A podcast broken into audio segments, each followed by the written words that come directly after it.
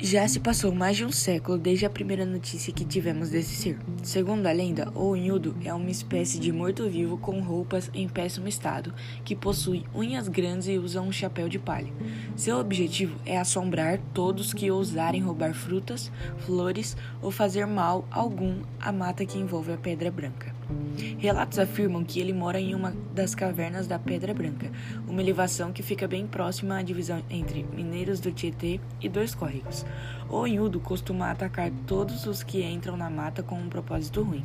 Certa vez, segundo os mais antigos, um rapaz foi apanhar jabuticabas e recebeu um tapa da criatura.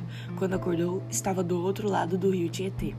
O Onhudo desperta medo principalmente em pessoas da zona rural. Isso fez com que se tornasse a lenda mais famosa de Dois Córregos e talvez uma das mais famosas de todo o estado de São Paulo. A visão que todos têm de um morto-vivo, um bicho, uma assombração, faz com que seu mito passe de geração para geração.